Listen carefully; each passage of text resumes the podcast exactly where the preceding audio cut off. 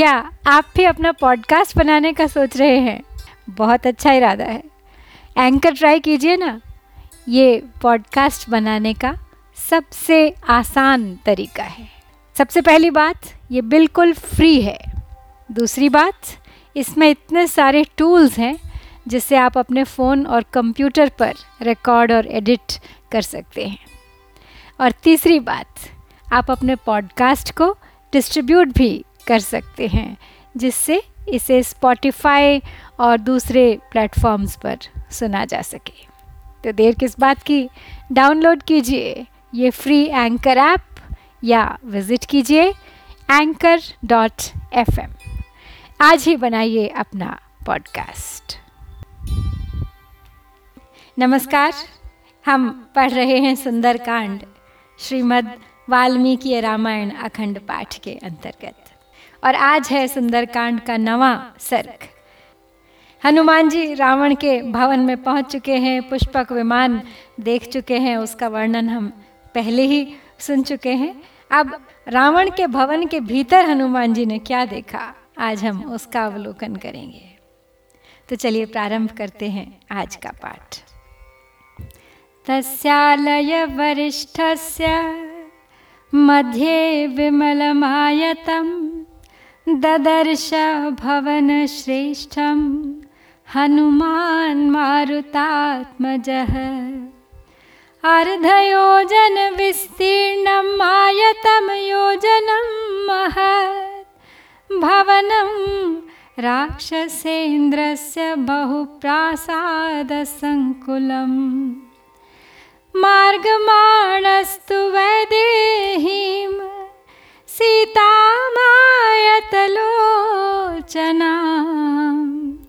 सर्वतः परचक्राम हनुमानरिसूदनः उत्तमं राक्षसावासं हनुमानवलोकयन्। आससादाथ लक्ष्मीवान् राक्षसेन्द्रनिवेशनम्। चतुर्विषाणैर्द्विरदैस्त्रिविषाणैस्तथैव च परिक्षिप्तं संबाधं रक्ष्यमाणम् उदायुधैः। तो लंकावर्ती सर्वश्रेष्ठ महान ग्रह के मध्य भाग में पवन पुत्र हनुमान जी पहुँच गए हैं और वो देख रहे हैं कि एक उत्तम भवन वहाँ शोभा पा रहा है। बहुत ही निर्मल एवं विस्तृत। उसकी लंबाई एक योजन की और चौड़ाई आधे योजन की थी। राक्षस राज रावण का वह विशाल भवन बहुत सी अट्टालिकाओं से व्याप्त था। विशाल लोचना विदेह नंदिनी सीता की खोज करते हुए शत्रुसूदन हनुमान जी उस भवन में सब ओर चक्कर लगाते फिर रहे थे। बल वैभव से संपन्न हनुमान राक्षसों के उस उत्तम आवास का अवलोकन करते हुए एक ऐसे सुंदर गृह में जा पहुँचे, जो राक्षस राज रावण का निजी निवास स्थान था। चार दांत तथा तीन दांतों वाले हाथी इस विस्तृत भवन को चारों ओर से घेर कर खड़े हुए थे और हाथों में हथियार लिए बहुत से राक्षस उसकी रक्षा करते थे। राक्षसी भिश्च पत्नी भी रावणस्य निवेशनम् आहृताभिश्च विक्रम्य, राजकन्याभिरावृतम्। तन्नक्रमकराकीर्णं तिमिङ्गिलझषाकुलं वायुवेगसमाधूतं पन्नगैरिव सागरं याहि वैश्रवणे लक्ष्मीर्या चन्द्रे हरिवाहने सा रावणगृहे रम्या नित्यमेवानपायिनी। या च राज्ञः कुबेरस्य, यमस्य वरुणस्य च। तादृशी तद्विशिष्टा वा रिद्धिरक्षो गृहेष्विह। तस्य हर्म्यस्य मध्यस्थवेश्म चान्यत् सुनिर्मितं बहुनिर्यूहसंयुक्तं ददर्श पवनात्मजः। तो रावण का वो महल उसकी राक्षस जातीय पत्नियों तथा पराक्रम पूर्वक हरकर लाई हुई राजकन्याओं से भरा हुआ था। इस प्रकार नर नारियों से भरा हुआ वह कोलाहल पूर्ण भवन, नाके और मगरों से व्याप्त, तिमिंगलों और मत्स्यों से पूर्ण, वायु वेग से विक्षुब्ध तथा सर्पों से आवृत महासागर के समान प्रतीत होता था। जो लक्ष्मी, कुबेर, चंद्रमा और इंद्र के यहाँ निवास करती हैं, वे ही लक्ष्मी। और भी सुरम्य रूप से रावण के घर में नित्य ही निश्चल होकर रहती थी। जो समृद्धि, महाराज, कुबेर, यम और वरुण के यहाँ दृष्टिगोचर होती थी, वही अथवा उससे भी बढ़कर राक्षसों के घरों में हनुमान जी देख रहे थे। उस एक योजन लंबे और आधे योजन चौड़े महल के मध्य भाग में एक दूसरा भवन भी था, यानी पुष्पक विमान, जो स्वयं एक भवन था, जिसका निर्माण बड़े सुंदर ढंग से किया गया था। वह भवन बहुसंख्यक मत वाले हाथियों से युक्त था। पवन कुमार हनुमान जी ने फिर से उस पुष्पक विमान रूपी भवन को देखा। ब्रह्मणो अर्थे कृतम दिव्यम, दिव्य यद विश्वकर्मणा विमानम पुष्पकम नाम सर्वरत्नविभूषितं परेण तपसा लेभे यत्कुबेरः पितामहात्। कुबेरमोजसा जित्वा लेभे तद्राक्षसेश्वरः इहामृगसमायुक्तैः कार्तस्वरहिरण्मयैः सुकृतैराचितं स्तम्भैः प्रदीप्तमिव च श्रिया। मेरुमन्दरसङ्काशैर् उल्लिखद्भिरिवाम्बरं कूटागारैः शुभागारैः सर्वतः समलङ्कृतं ज्वलनार्कप्रतीकाशैः सुकृतं विश्वकर्मणा। हेमसोपानयुक्तं च चारु प्रवर वेदिकम तो पुष्पक विमान की फिर से बात हो रही है कि वो सब प्रकार से रत्नों से विभूषित विमान, दिव्य विमान स्वर्ग लोक में विश्वकर्मा ने ब्रह्मा जी के लिए वास्तव में बनाया था। तो कुबेर ने बड़ी भारी तपस्या करके उसे ब्रह्मा जी से प्राप्त कर लिया था और फिर कुबेर को बलपूर्वक परास्त करके राक्षस राज रावण ने उसे अपने हाथ में कर लिया था। उसमें भेड़ियों की मूर्तियों से युक्त सोने चांदी के सुंदर खंभे बनाए गए थे, जिनके कारण वह भवन अद्भुत कांति से उद्दीप्त सा हो रहा था। उसमें सुमेरु और मंदराचल के समान ऊँचे अनेकानेक गुप्त ग्रह और मंगल भवन बने थे, जो अपनी ऊंचाई से आकाश में रेखा से खींचते हुए जान पड़ते थे। उनके द्वारा वह विमान सब ओर से सुशोभित होता था। उनका प्रकाश अग्नि और सूर्य के समान था। विश्वकर्मा ने बड़ी कारीगरी से उसका निर्माण किया था।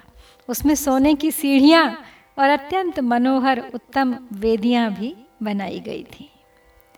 जालवातायनैर्युक्तं काञ्चनैः स्फाटिकैरपि इन्द्रनीलमहानीलमणिप्रवरवेदिकं विद्रुमेण विचित्रेण मणिभिश्च महाधनैः निस्तुलाभिश्च मुक्ताभिस्तलेनाभिविराजितम्। चन्दनेन च रक्तेन तपनीया निभेन च। सुपुण्यगन्धिना युक्तमादित्यतरुणोपमम् कूटागारैर्वराकारैर्विविधैः समलङ्कृतं। विमानं पुष्पकम् दिव्यमारुरोह महाकपिः तत्रस्थः सर्वतो गन्धं पानभक्ष्यान्नसम्भवम् दिव्यं सम्मूर्छितं जिघ्रन् रूपवन्तमिवानिलं स गन्धस्थं महासत्वं बंधुर्बंधुमिवोत्तमम् तो आगे बढ़ाते हैं पुष्पक विमान के वर्णन को। सोने और स्फटिक के झरोखे और खिड़कियाँ लगाई गई थी उसमें। इंद्रनील और महानील मणियों की श्रेष्ठतम वेदियाँ रची गई थी वहाँ। उसके फर्श, विचित्र मूँगे, बहुमूल्य मणियों तथा अनुपम गोल गोल मोतियों से जड़े गए थे, जिससे उस विमान की बड़ी शोभा हो रही थी। सुवर्ण के समान लाल रंग के सुगंध युक्त चंदन से संयुक्त होने के कारण वह बाल सूर्य के समान जान पड़ता था। महाकाव्य हनुमान जी उस दिव्य पुष्पक विमान पर चढ़ गए, जो नाना प्रकार के सुंदर कूटागारों यानी अट्टालिकाओं से अलंकृत था। वहाँ बैठकर वे सब और फैली हुई नाना प्रकार के पेय भक्ष और अन्न की दिव्य गंध को सूंघने लगे। वह गंध मूर्तिमान पवन सी प्रतीत होती थी। जैसे कोई बंधु बांधव अपने बंधु को, उत्तम बंधु को अपने पास बुलाता है, उसी प्रकार वो सुगंध उन महाबली हनुमान जी को मानो, यह कहकर कि इधर चले आओ, जहाँ रावण था, वहाँ बुला रही थी। इत एहित्युवाचेव तत्र यत्र स रावणः ततस्तां प्रस्थितः शालां ददर्श महतीं शिवां रावणस्य महाकान्तां कान्तामिव वरस्त्रियं मणिसोपानविकृतां हेमजालविराजिताम् स्फाटिकैरावृततलां दन्तान्तरितरूपिकां मुक्ता वज्रप्रवालैश्च रूप्यचामीकरैरपि विभूषितां मणिस्तम्भैः सुबहुस्तम्भभूषितां समैर्जुभेरत्युच्चैः समन्तात्सु विभूषितैः। स्तम्भैः पक्षैरिवात्युच्चैर्दिवं सम्प्रस्थितामिव महत्या कुथयास्तीर्णां पृथ्वीलक्षणाङ्कया। तो उस पुष्पक विमान में फैली हुई गंध मानो हनुमान को इशारा कर रही थी और जहाँ रावण था, वहाँ की ओर उन्हें बुला रही थी। तो हनुमान जी तदनंतर उस ओर प्रस्थित हो गए और आगे बढ़ने पर उन्होंने एक बहुत बड़ी हवेली देखी, जो बहुत ही सुंदर और सुखद थी। वह हवेली रावण को बहुत ही प्रिय थी। ठीक वैसे ही जैसे पति को कांतिमयी सुंदरी पत्नी प्रिय होती है। उसमें मणियों की सीढ़ियाँ बनी थीं और सोने की खिड़कियाँ उसकी शोभा बढ़ाती थीं। उसकी फर्श स्फटिक मणि से बनाई गई थी, जहाँ बीच बीच में हाथी के दांत के द्वारा विभिन्न प्रकार की आकृतियाँ बनी हुई थीं। मोती, हीरे, मूँगे, चांदी और सोने के द्वारा भी उसमें अनेक प्रकार के आकार अंकित किए गए थे। मणियों के बने हुए बहुत से खंभे, जो समान, सीधे, बहुत ही ऊँचे और सब ओर से विभूषित थे, आभूषण की भांति उस हवेली की शोभा बढ़ा रहे थे। अपने अत्यंत ऊँचे स्तंभ रूपी पंखों से मानो वह आकाश को उड़ती हुई सी जान पड़ती थी। उसके भीतर पृथ्वी के वन पर्वत आदि चिन्हों से अंकित एक बहुत बड़ा कालीन बिछा हुआ था। पृथ्वी में व विस्तीर्णाम सराष्ट्रगृह शालिनी नादिताम मत्त विह गैर दिव्य गंधाधिवासिताम परर्घ्यास्तरणोपेतां रक्षोऽधिपनिषेवितां धूम्रामगरुधूपेन विमलां हंसपाण्डुरां पत्रपुष्पोपहारेण कल्माशीमिव सुप्रभां। मनसो मोदजननीं वर्णस्यापि प्रसादिनीं तां शोकनाशिनीं दिव्यां श्रियः सञ्जननीमिव। इन्द्रियाणीन्द्रियार्थैस्तु पञ्च पञ्चभिरुत्तमैः। तर्पयामास मातेव तदा रावणपालिता। स्वर्गोऽयं देवलोकोऽयम् इन्द्रस्यापि पुरी भवेत्। सिद्धिर्वेयं पराहि स्यादित्यमन्यत मारुति तो राष्ट्र और गृह आदि के चित्रों से सुशोभित वो शाला रावण की पृथ्वी के समान विस्तीर्ण जान पड़ती थी। वहाँ मतवाले विहंगमों के कलरव गूंजते रहते थे, तथा वह दिव्य सुगंध से सुवासित थी। उस हवेली में बहुमूल्य बिछौने बिछे हुए थे, तथा स्वयं राक्षस राज रावण उसमें निवास करता था। वह अगर नामक धूप के धुएँ से धूमिल दिखाई देती थी, किंतु वास्तव में हंस के समान श्वेत एवं निर्मल थी। पत्र पुष्प के उपहार से वह शाला चितकबरी सी जान पड़ती थी, अथवा वशिष्ठ मुनि की शबला गौ की भांति संपूर्ण कामनाओं की देने वाली थी। उसकी कांति बड़ी ही सुंदर थी। वह मन को आनंद देने वाली तथा शोभा को भी सुशोभित करने वाली थी। वह दिव्यशाला शोक का नाश करने वाली तथा संपत्ति की जननी सी जान पड़ती थी। हनुमान जी ने उसे देखा उस रावण पालित शाला ने उस समय माता की भांति शब्द स्पर्श आदि पाँच विषयों से हनुमान जी की श्रोत्र आदि पाँचों इंद्रियों को तृप्त कर दिया। उसे देखकर हनुमान जी यह तर्क वितर्क करने लगे कि संभव है यही स्वर्गलोक या देवलोक हो, या यही इंद्र की पुरी भी हो सकती है, अथवा यह परम सिद्धि यानी ब्रह्मलोक की प्राप्ति का साधन भी हो सकता है।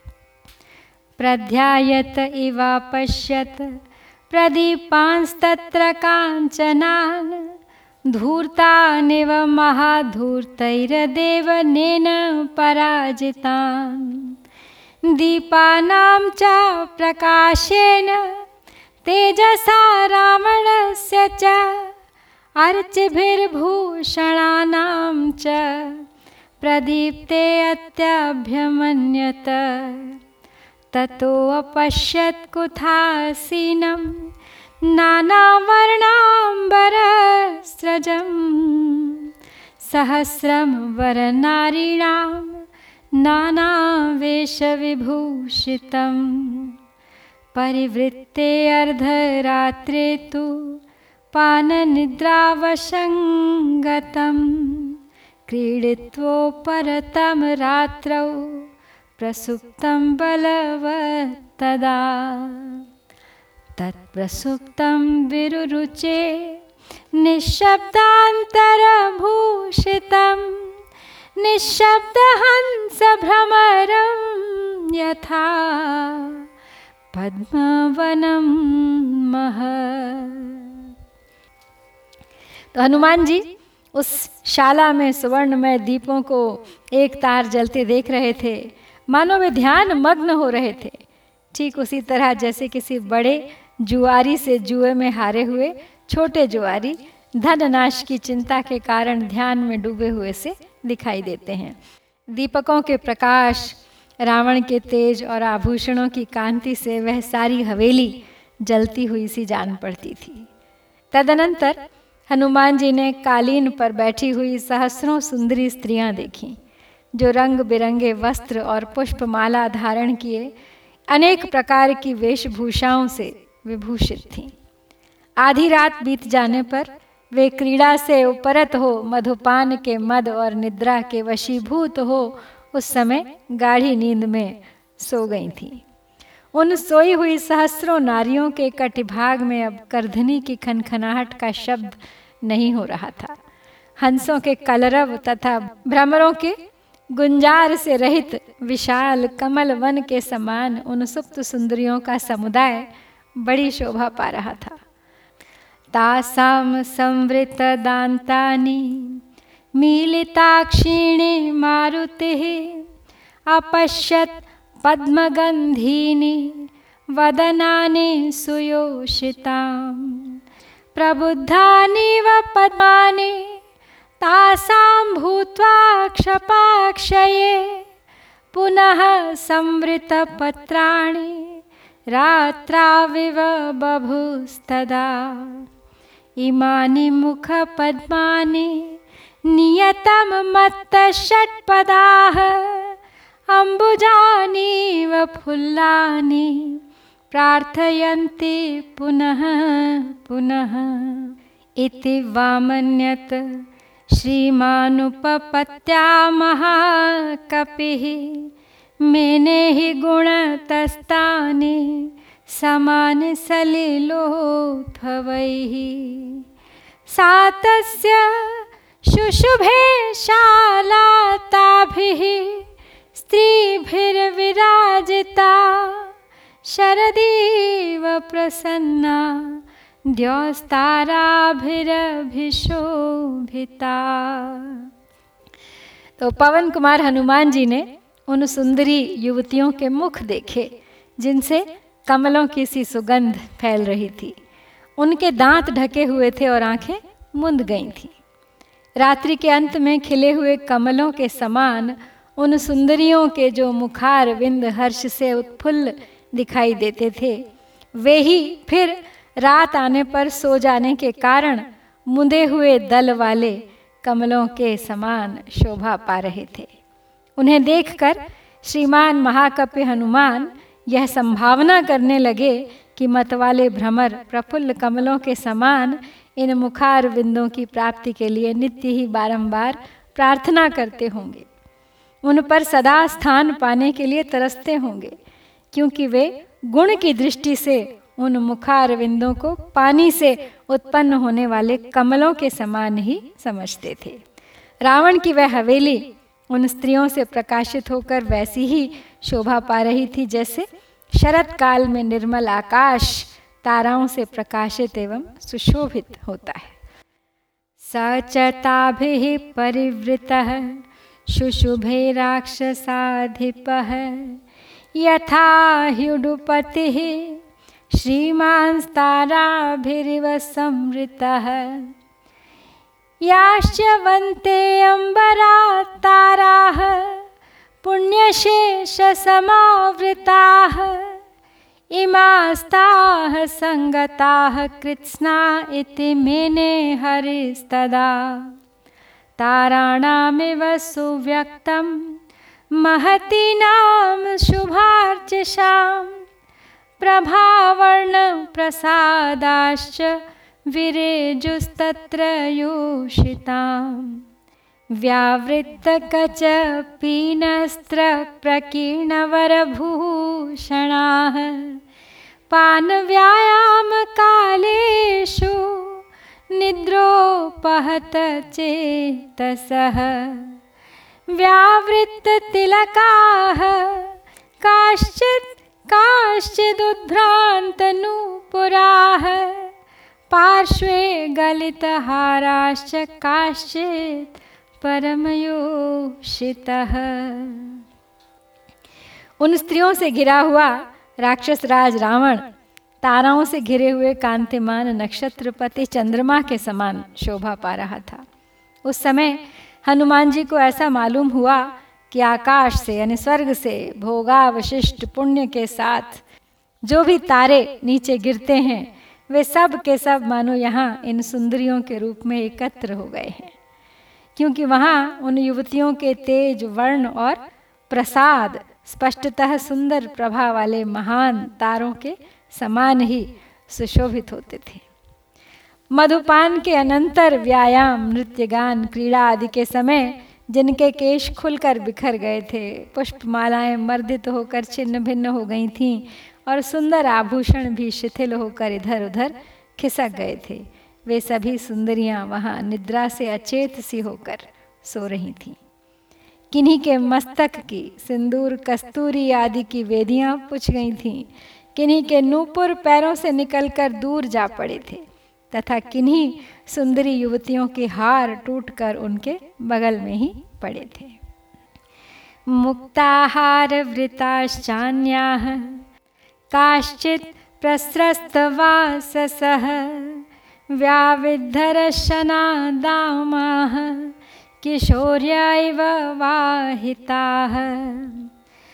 अकुण्डलधराश्चान्या, विच्छिन्नमृदितस्रजः गजेन्द्रमृदिताः फुल्लालता इव महावने।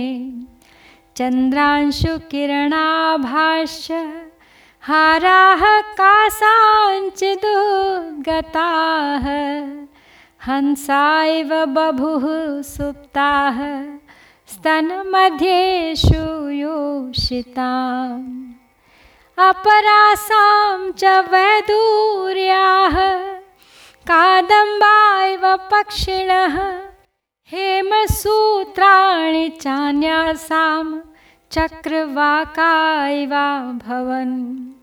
हंसकारण्डवोपेताश्चक्रवाकोपशोभिताः आपगाइव ता रेजुर्जघनैः पुलिनैरिव। रावण के महल में सोती हुई सुंदरियों का वर्णन हो रहा है यहाँ।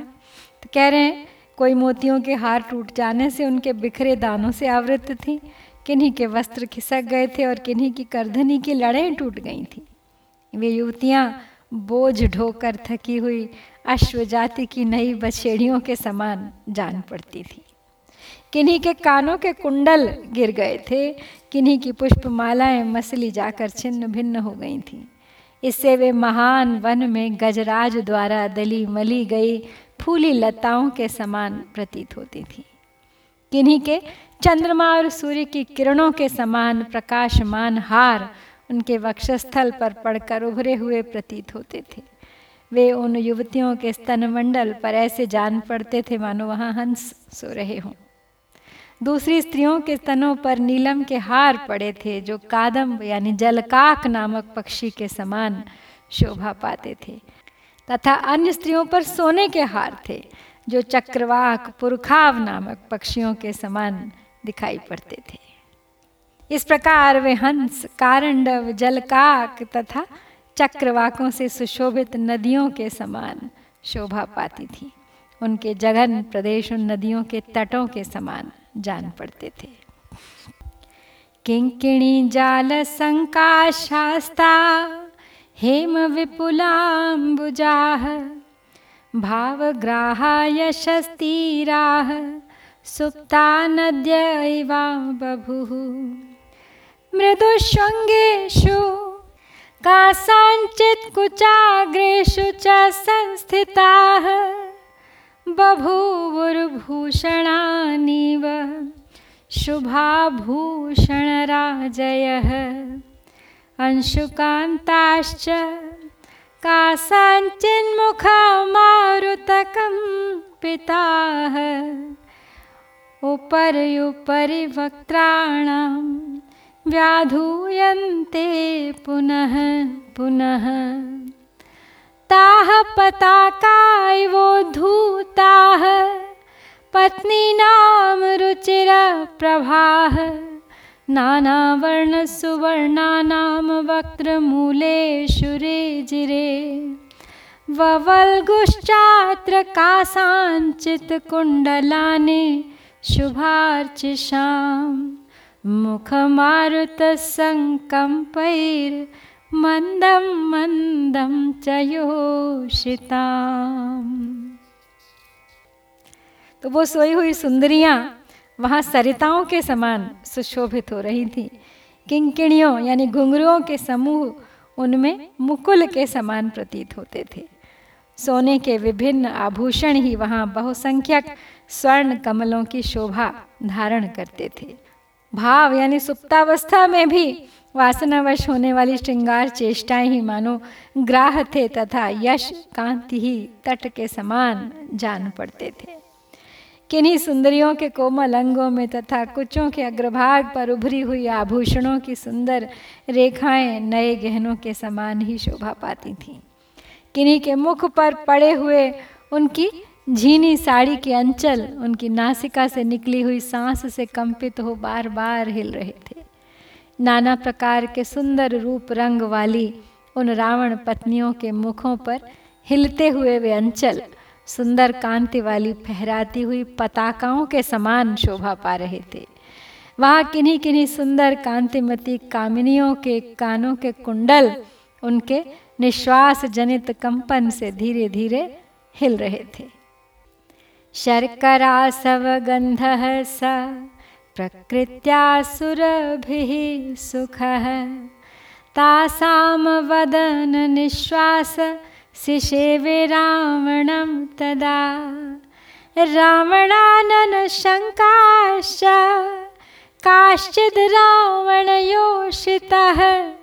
मुखानि च सपत्नीनामुपाजिघ्रन् पुनः पुनः।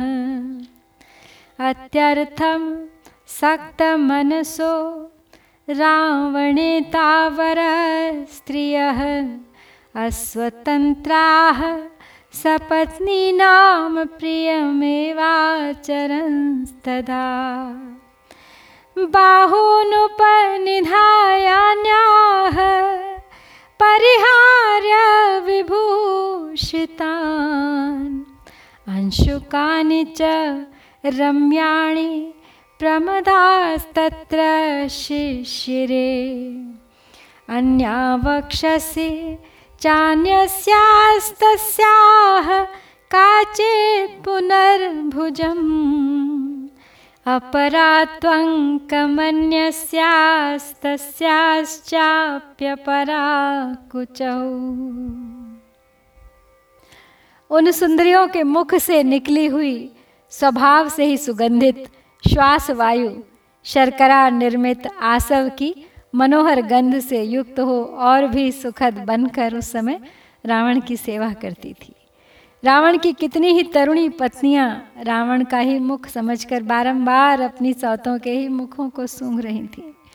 उन सुंदरियों का मन रावण में अत्यंत आसक्त था, इसलिए वे आसक्ति तथा मदिरा के मद से परवश हो उस समय रावण के मुख के भ्रम से अपनी सौतों का मुख सूंघ कर उनका प्रिय ही करती थीं।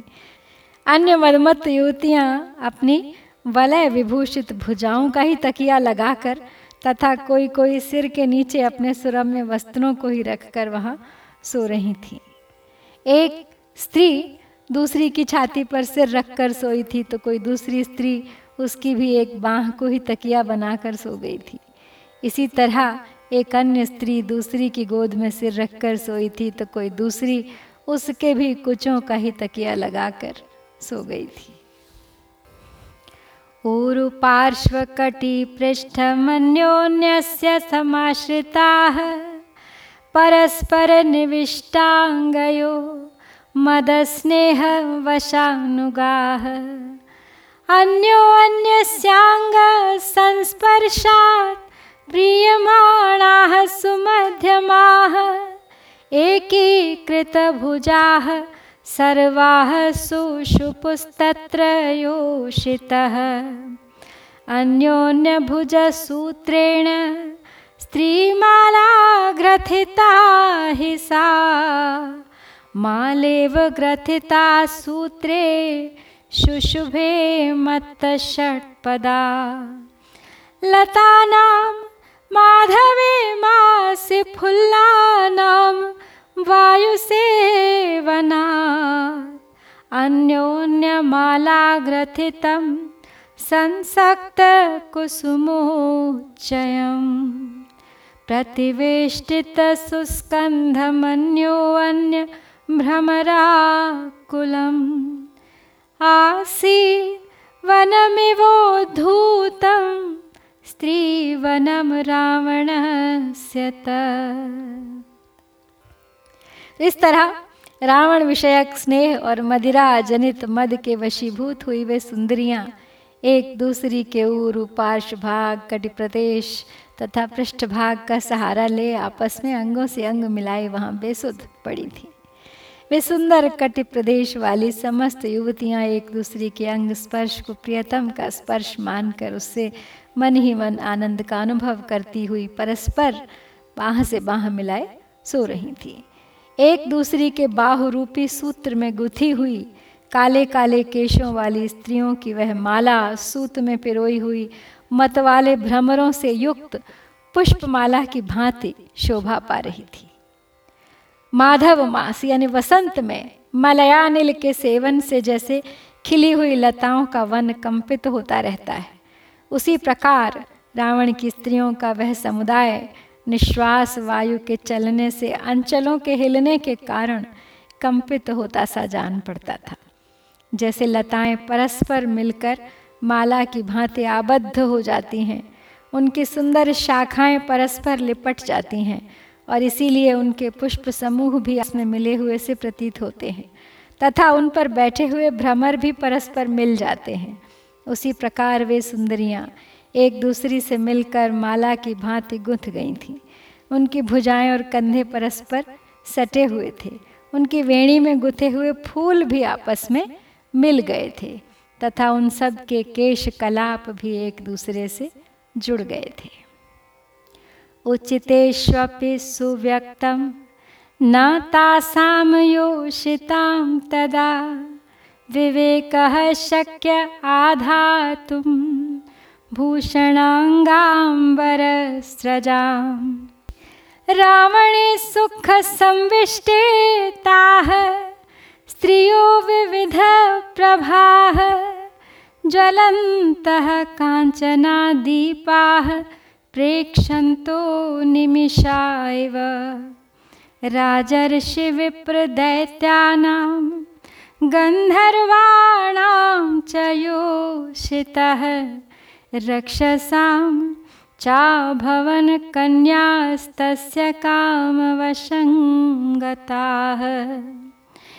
युद्धकामेन ताः सर्वा रावणेन हृताः स्त्रियः समदा मदनेनैव मोहिताः काश्चिदा गताः। तो यद्यपि उन युवतियों के वस्त्र, अंग, आभूषण और हार उचित स्थानों पर ही प्रतिष्ठित थे, यह बात स्पष्ट दिखाई दे रही थी। उन सब पर गुथ जाने के कारण यह विवेक होना असंभव हो गया था कि कौन वस्त्र आभूषण अंग अथवा हार किसके हैं। रावण के सुखपूर्वक सो जाने पर वहाँ जलते हुए सुवर्णमय प्रदीप, उन अनेक प्रकार की कांति वाली कामिनियों को मानो एक टक दृष्टि से देख रहे थे। राजर्षियों, ब्रह्मर्षियों, दैत्यों, गंधर्वों तथा राक्षसों की कन्याएँ काम के वशीभूत होकर रावण की पत्नियाँ बन गई थी। उन सब स्त्रियों का रावण ने युद्ध की इच्छा से अपहरण किया था और कुछ मदमत्त रमणियाँ कामदेव से मोहित होकर स्वयं ही उसकी सेवा में उपस्थित हो गई थी। न तत्र काश्चित प्रमदाह प्रसह्य, वीर्योपपन्नेन गुणेन लब्धाः न चान्यकामापि न चान्यपूर्वा। विना वरार्हां जनकात्मजां तु। न चाकुलीना न च न दक्षिणा नानुपचारयुक्ता भार्या भवतस्य न हीनसत्त्वा न चापि कान्तस्य न कामनीया। बभूव बुद्धिस्तु हरीश्वरस्य।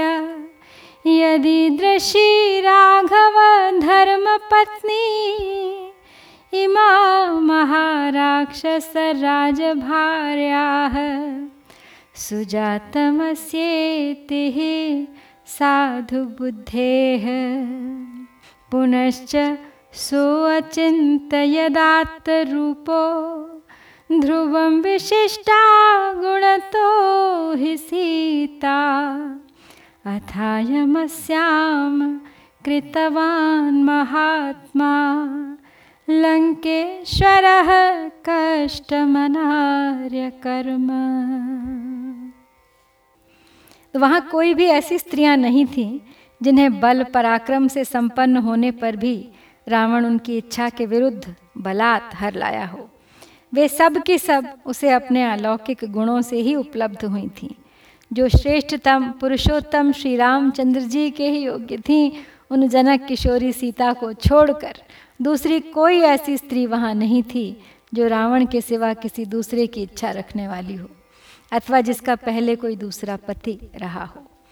रावण की कोई भार्या ऐसी नहीं थी, जो उत्तम कुल में उत्पन्न न हुई हो, अथवा जो कुरूप, अनुदार या कौशल रहित उत्तम वस्त्राभूषण एवं माला आदि से वंचित, शक्तिहीन तथा प्रियतम को अप्रिय हो। उस समय श्रेष्ठ बुद्धि वाले वानर राज हनुमान जी के मन में यह विचार उत्पन्न हुआ कि ये महान राक्षस राज रावण की भार्याएँ जिस तरह अपने पति के साथ रहकर सुखी हैं उसी प्रकार यदि रघुनाथ जी की धर्म पत्नी सीता जी भी इन्हीं की भांति अपने पति के साथ रहकर सुख का अनुभव करती। अर्थात यदि रावण शीघ्र ही उन्हें श्री रामचंद्र जी की सेवा में समर्पित कर देता तो यह इनके लिए परम मंगलकारी होता। फिर उन्होंने सोचा, निश्चय ही सीता गुणों की दृष्टि से इन सब की अपेक्षा बहुत ही बढ़ चढ़ कर है। इस महाबली लंकापति ने मायामय रूप धारण करके सीता को धोखा देकर इनके प्रति यह अपहरण रूप महान कष्टप्रद नीच कर्म किया है। तो इस प्रकार हनुमान जी के इन विचारों के साथ श्री वाल्मीकि निर्मित आर्ष रामायण आदि काव्य के सुंदर कांड में हम नवा सर्ग यहाँ संपन्न करते हैं। इत्यार्षे श्रीमद् रामायणे आदिकाव्ये सुन्दरकाण्डे नवमः सर्गः ॐ श्रीसीतारामचन्द्राभ्यां नमः।